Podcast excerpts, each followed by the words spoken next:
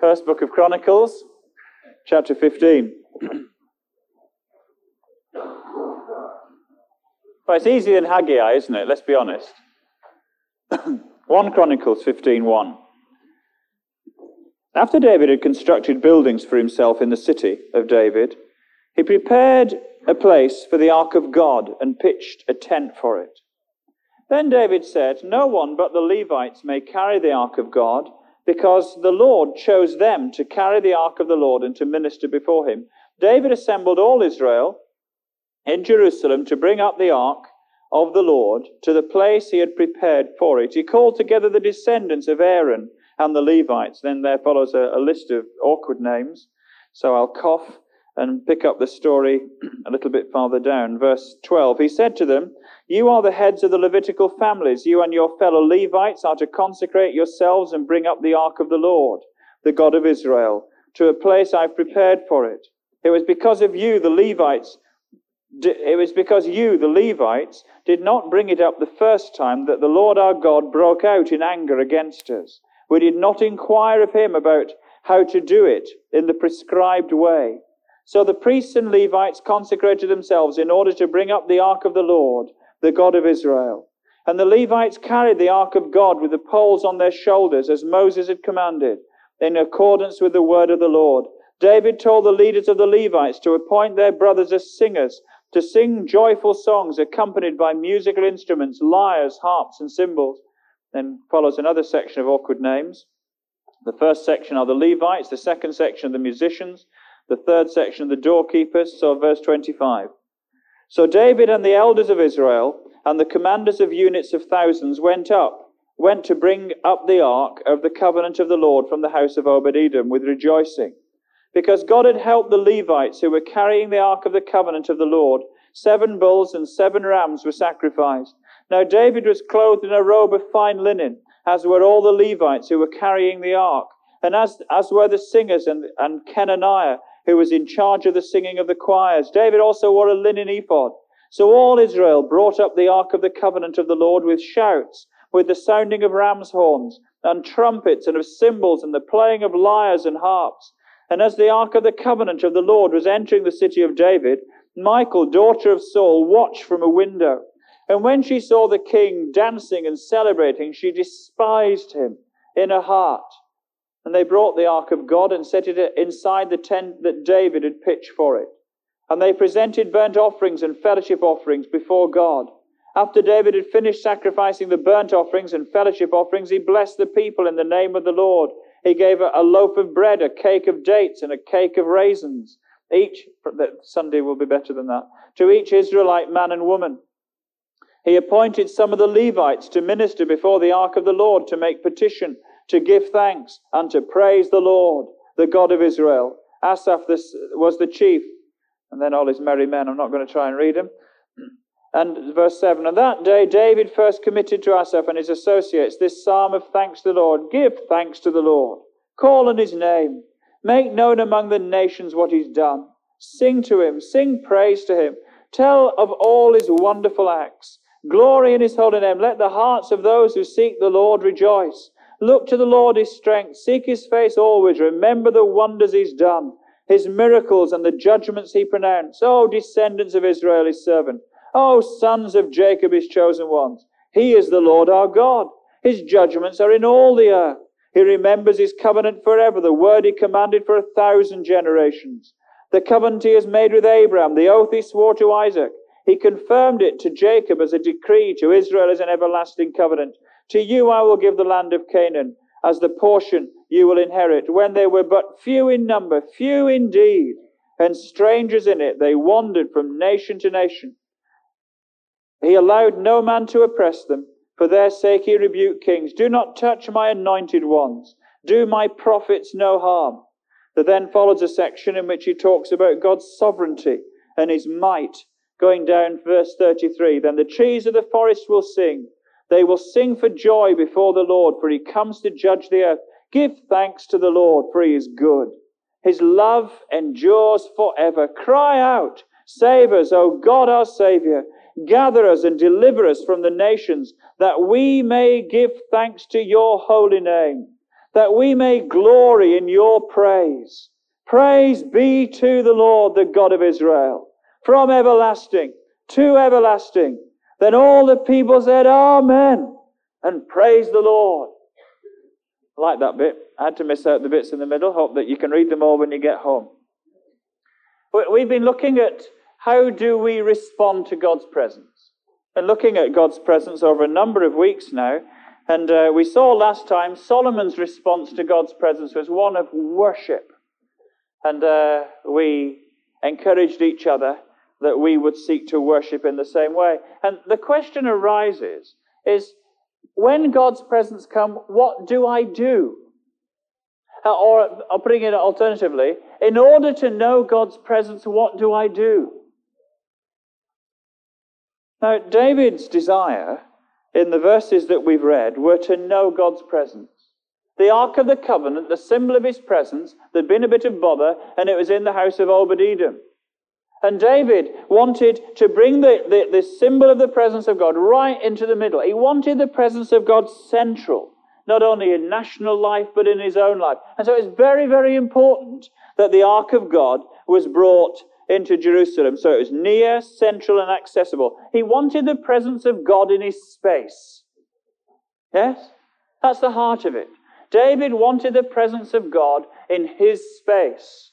It's probably true that he was a bit jealous of Obadiah. That, uh, we're told in chapter 13, the last verse, it says, The ark of God remained with the family of Obadiah in his house for three months, and the Lord blessed his household and everything he had. Now, if you look at the parallel section, if you have a, a marker, you can put it in 2 Samuel 6, because this is the, the parallel section describing these events. And in 2 Samuel 6, it gives us a little bit of insight into this. It says, Now King David was told, The Lord has blessed the household of Obed Edom and everything he has because of the ark of God. So David went down and brought up the ark of God. It was because he wanted the blessing that comes with the presence of God that he did what he did. And the, the heading at the top of it, or on the tape, if you listen to it, will be making the presence of God central.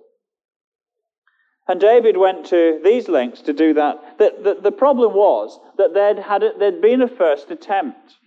That when the ark of God had been stolen, when the, the armies of Israel had been defeated by the Philistines, um, and then it had been cut, brought back, if you remember, on uh, new carts drawn by oxen, and they kind of rumbled along.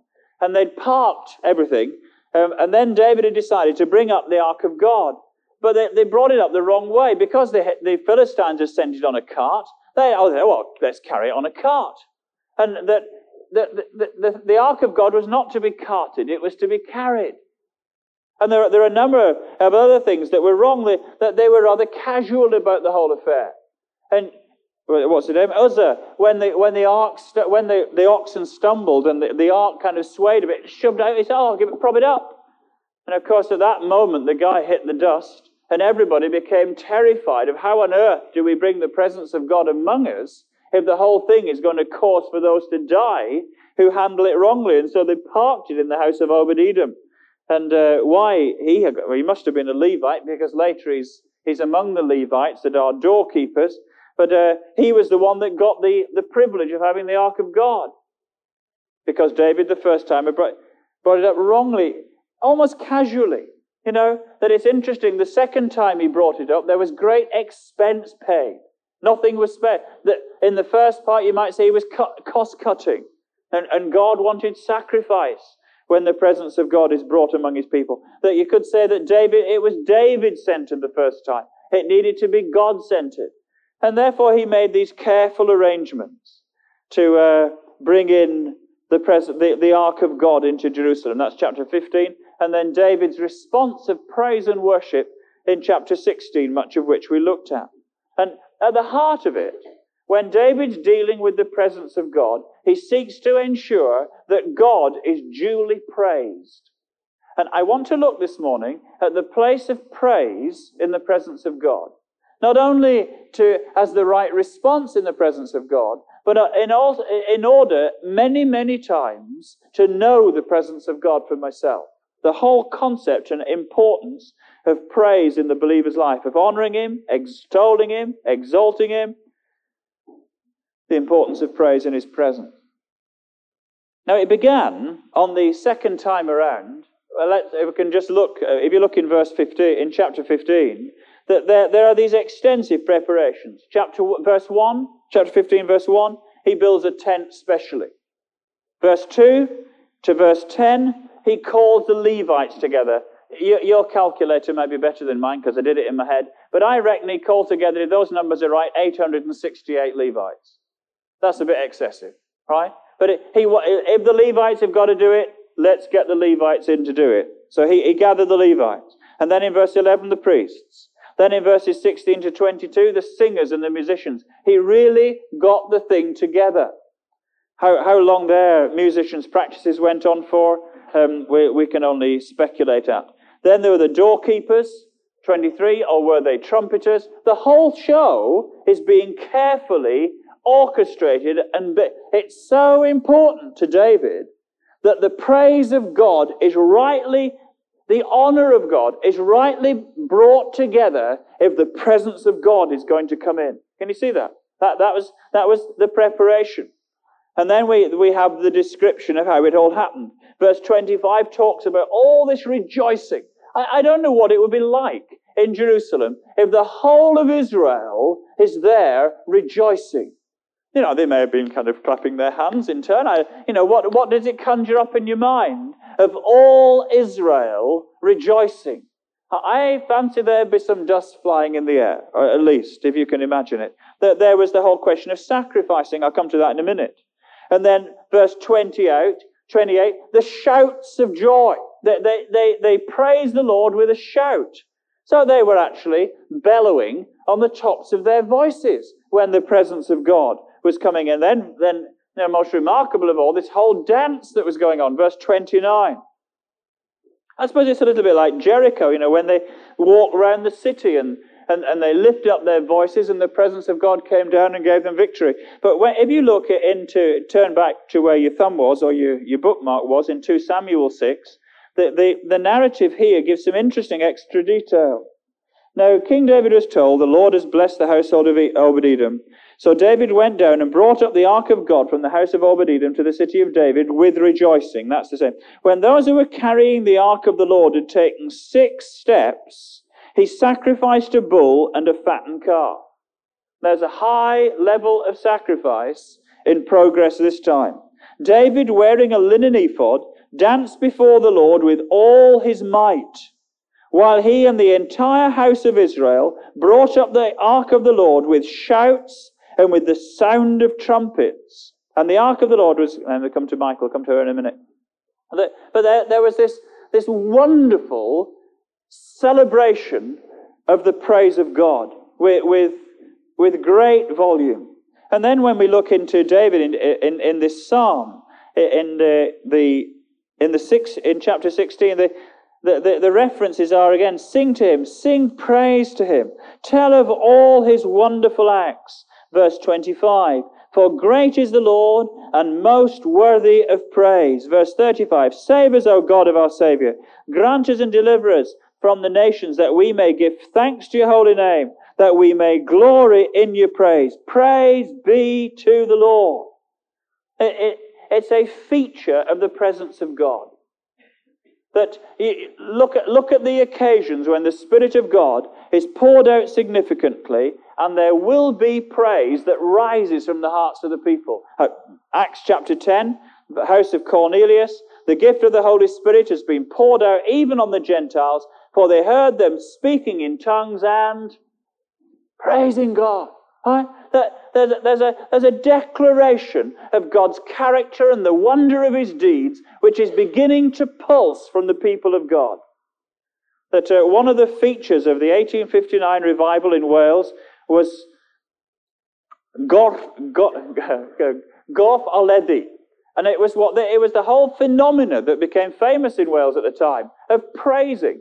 And what, what used to happen? It happened first to Tregaron of all places, and the, the people were gathered for what was basically an evangelistic occasion, evangelistic occasion. And then the whole company of the people started to praise.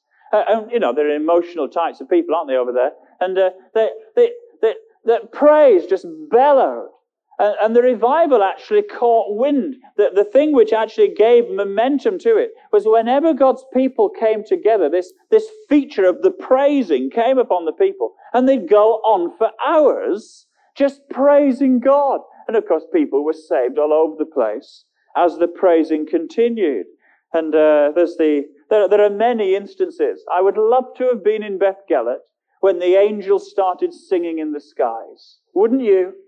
And uh, when the people came out of their houses and listened to the praise that was being heard in the sky above them. It, it's one of those features. When God comes down, there's pr- praise is stirred generally among God's people. It's an important feature. Whether it's chicken or whether it's egg, um, you, it's probably both. But it, it, that's the feature. And so it begs this question why should God require praise? Why should he want it? Now, if, if I was to, come on, Matthew, praise me, say something nice about me. You know, we'll be here all afternoon, you know what I mean? Uh, I don't want to kind of pre- present such a complicated issue for, for my brother to worry about and try and think of something. But, uh, and therefore, to, to, to expect praise from others, for us, well, you think you're big head. You know, what conceit? You know, what's wrong with your ego that you want to be? So, why does God, therefore, expect and require praise from his people? Well, it's partly because he's God and not me, and not man, and, and, and not mortal. But it actually is part of God's order. It, it, prevents, it prevents me being totally self centered. If I'm praising God, I'm not flattering my own ego. It's very good for me to get a right perspective by praising my Maker and the Almighty. It helps, it, it, it gives him due credit. It encourages a right sense of dependence. It's part of being creature, isn't it? He's the creator, I'm the creature. Psalm 145 says, My mouth will speak praise of the Lord. Let every creature praise his holy name forever and ever. It's part of being created that we should praise the Lord who made us. Now, the trees are quite good at it, right? In all of their beauty and the glory of creation, they just kind of waft their branches and they praise the Lord. There's so much in what God has made which beautifully praises the Maker. Well, Christian, so it is for you. So it is for me. Praise is to be an integral part of not only being created, but also redeemed. Ephesians chapter 1 has on three or four occasions that we are to live to the praise of his glory. It's got to be one of those characteristics of me. I'm not forever going to be wanting to impress you with me. I'm wanting to impress you with him. And I will want to make declarations of praise because this God is who he is. It's a right perspective. It's a right awareness, a right acknowledgement. And actually, it's essential to being a believer. Can I possibly have known the grace and forgiveness of God and for praise not somewhere to break out in my lips? Wouldn't it be, wouldn't it be strange indeed? Wouldn't it be odd? You know, that uh, how, how natural it is. I, I, I, it's always, I was thinking about this when I was, when I was preparing, and I, I remember being told of one old lady, she had arthritis, right? And she used to hope, Praise the Lord. Hallelujah. Praise the Lord. It's actually not a bad way to live. There's many, I'll come to it in a minute. There's many a life that would be sweetened if we could actually, in the midst of our difficulty, be like that old lady with our praise the Lord. Hallelujah. Praise the Lord. It's natural to me. I, remember an old octogenarian Christian, and his philosophy was praise, pray, and peg away. Not bad, you know. Sometimes they do a lot of the, se- of the third, sometimes they do some of the second, sometimes our are, are, the, the element of praise is significantly missing. John Mills reminded us about Billy Bray that, that if you shoved him in a barrel, he'd shout glory through the bunghole. But that there was more to Billy Bray than that. If you read his biography, The King's Son, he was a man who was irre- irrepressible in his acknowledgement and praise of. He praised God all the time. See how embarrassing. I'll come to that in a minute. But that there was something of his awareness and of his conscious decision to honor God in all of his ways. Whatever somebody else thinks, he was, con- he was going to praise God. It's a right way to be. Hebrews 13 Oh, I thought I had it. Yes, I have got it. Hebrews 13, verse 15. Through Jesus, therefore, let us continually offer to God a sacrifice of praise, the fruit of lips that confess his name. Let me read it again. Through Jesus, therefore, this is for you. Let us continually, continually, whether you're at school, whether you're at work, whether you're looking your cold dinner in the face, whatever it is, let us continually offer to God a sacrifice of praise, the fruit of lips that confess his name. The, the, the phrase hallelujah, Uh, uh, it, it, the, the, the, Hebrew word for, for, for praise is halal. So actually, every time you say hallelujah, halal, it's, it's praise the Lord. That's all it means. It's just the Hebrew for praise the Lord. That's why they said hallelujah. It's the universal word, isn't it? At least when you go to Romania, or wherever, you, can, you, can, you know what one word means. Praise prepares for his presence, integral to being a Christian. But praise also enjoys his presence. David, if I can put it this way, David joined in enthusiastically. That there was this dancing. I wish I wasn't, I hadn't got the motor coordination of a cart horse. You know, I really do.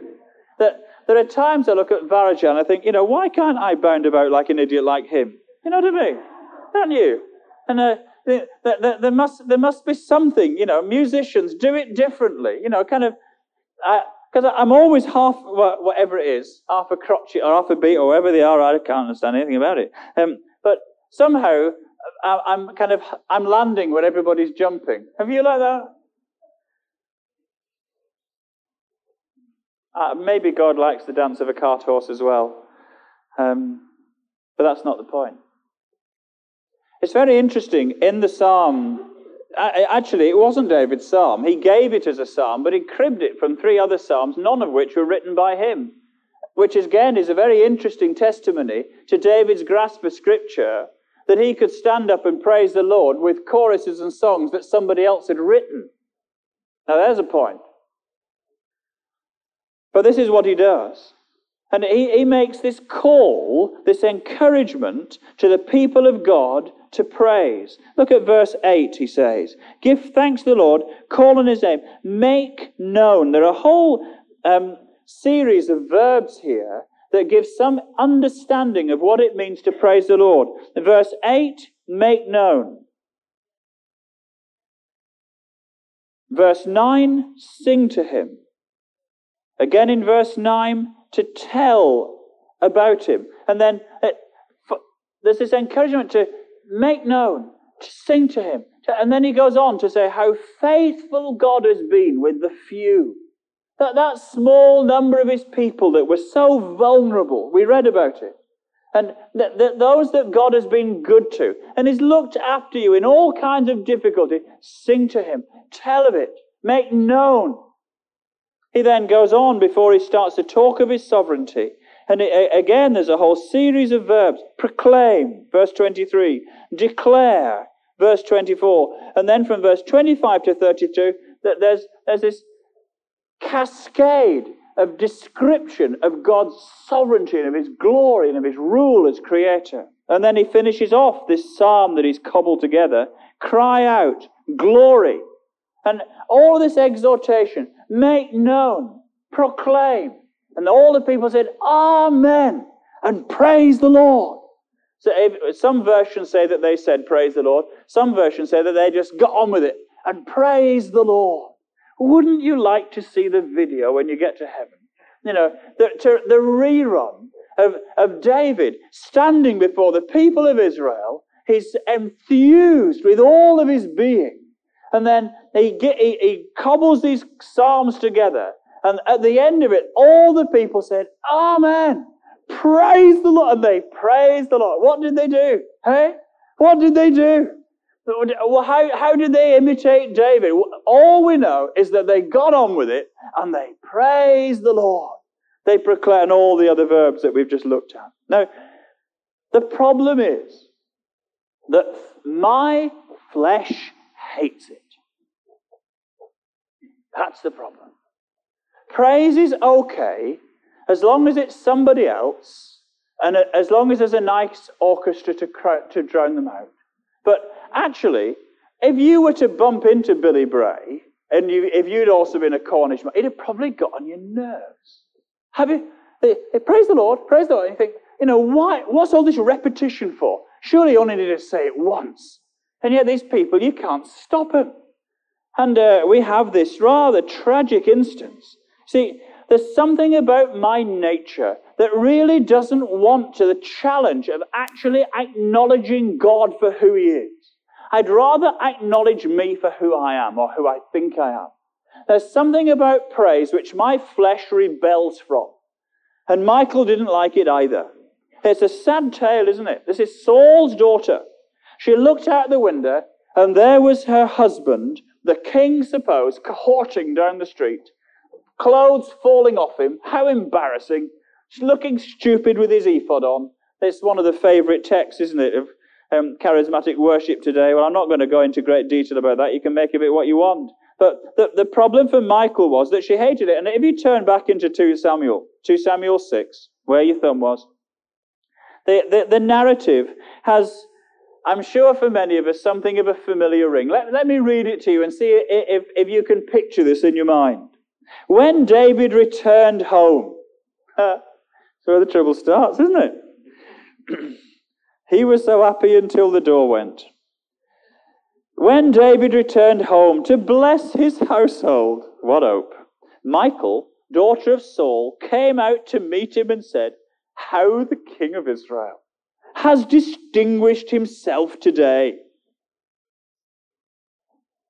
Thick sarcasm. Now, of course, I can't speak of this from any personal experience because this has never happened to me ever.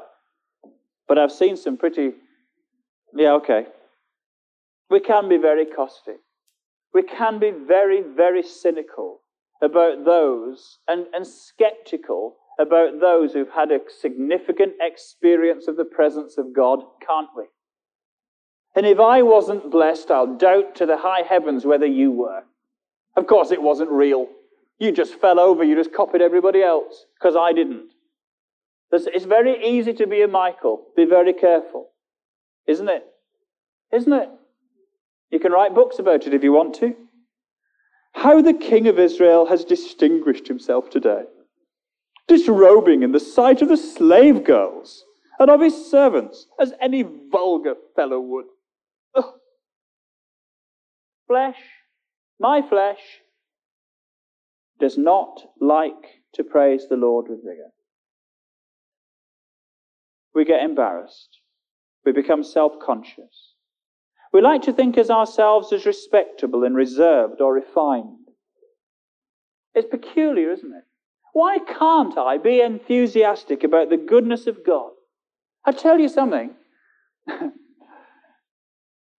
when my favorite football team scores a goal, I'm capable of enthusiasm. I can remember many times at Old Trafford when United have you know, scored six past the opposition, and it's been wonderful. I have been so excited. I, have been, do you know, I, have I've danced with people on the Stretford end when United have, have thrashed people.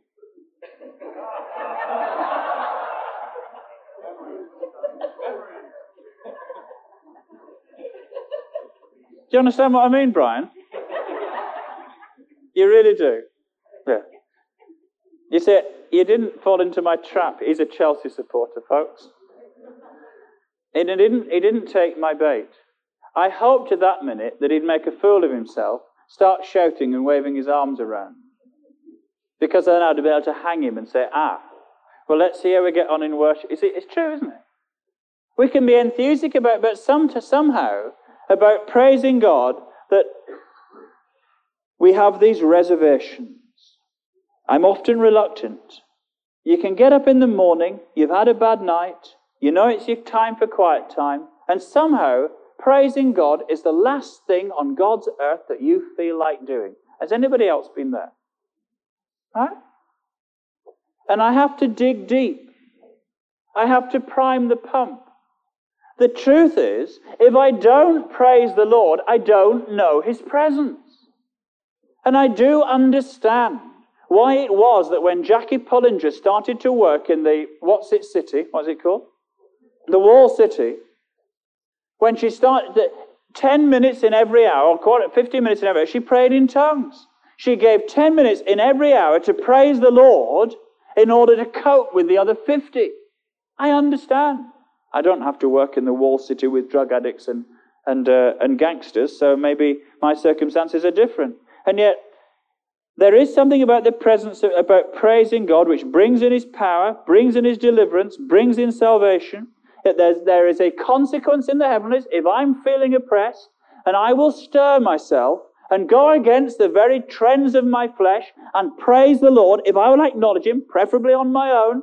I find it a lot easier on my own. That's why I walk on mountains as often as I do, that nobody can hear me, and I can just sing the praise of God. It's amazing what a difference it will do about the atmosphere around me. The gloom will part.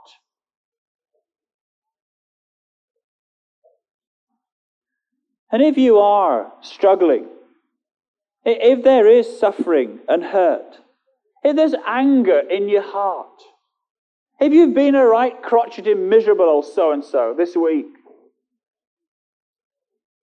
if there's a sourness, if there's a resentment, it's marvelous what praise will do. If you felt ill this week, if you felt sad this week, it's marvelous what praise will do. Go on, say amen. Oh, that's not so bad. Sometimes it's necessary and it's a good thing. Just open the Psalms, get out of the 20s where it's all the Psalms of lament. They're not very encouraging for such times. And, and get into the later Psalms and praise the Lord. Get a hymn book. Should have a hymn book anyway. Where's Chuck gone? Get a hymn book. He shook his head this morning when I said that's a good hymn. How dare he? Get yourself a hymn book, young man, and re- read the praise of God. I, I when I was assistant to Bob Dunnett, I was his secretary or something when I was at BBI, and uh, a lady wrote in, I've told it, mentioned it before, and she was moaning about a depression and this, that, and the other, and he said, right, get your hymn book, and be, before and after every meal, read a hymn round the house. She gave her a prescription for the, in the midst of her misery. He said, walk around the house, and if you can't sing it, shout it. Good medicine. It's a good thing to praise the Lord.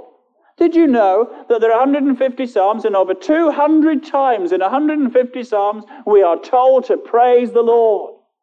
I don't care what my flesh says. I hope you don't either. There is a medicine, there is a mechanism, there is a, there is a God given release for my spirit to enjoy the presence of God and know the presence of God if I'll only articulate praise.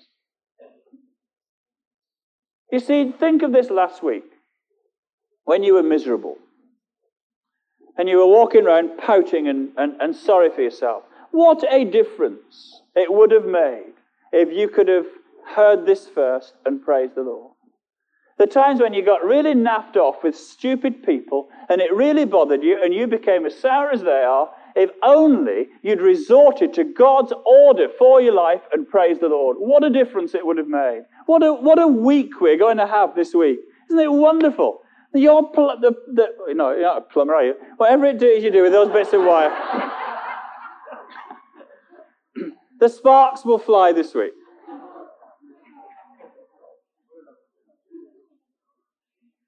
And if you are struggling in this whole thing, if it really is a long time, look, find yourself a park. If you can't find yourself a mountain, find yourself a park. Get as far away from other people as you can and open the valve. Right? And walk on your own and just get the blockage out of the system and praise the Lord. And at first you'll feel, well, this is rather awkward. I feel terribly self conscious. I've said that once. Never mind. You read the Psalms, he said it hundreds of times. He had no problem at all about saying that the Lord is good, at all, and his mercy endures forever. He said it every other breath. God made us to praise him by lip as well as life. If there's sin in my heart, it's impossible. If I'm harboring sin, it's hypocritical. Don't babble if you're not prepared to deal seriously with sin. There has to be a clear sense of repentance before I can rightly praise. But I'm assuming that you're there. Christian, open the valves, shout his praise, feel his presence. But you are a chosen people, a royal priesthood, a holy nation, a people belonging to God, that you may declare the praises of him who called you out of darkness into his most marvelous light. Amen. I do invite you in the coming week, regardless of how you feel, to take every opportunity continually to praise the Lord. Lord, you know how our horizons become so short sighted. Will you help us? For Jesus' sake.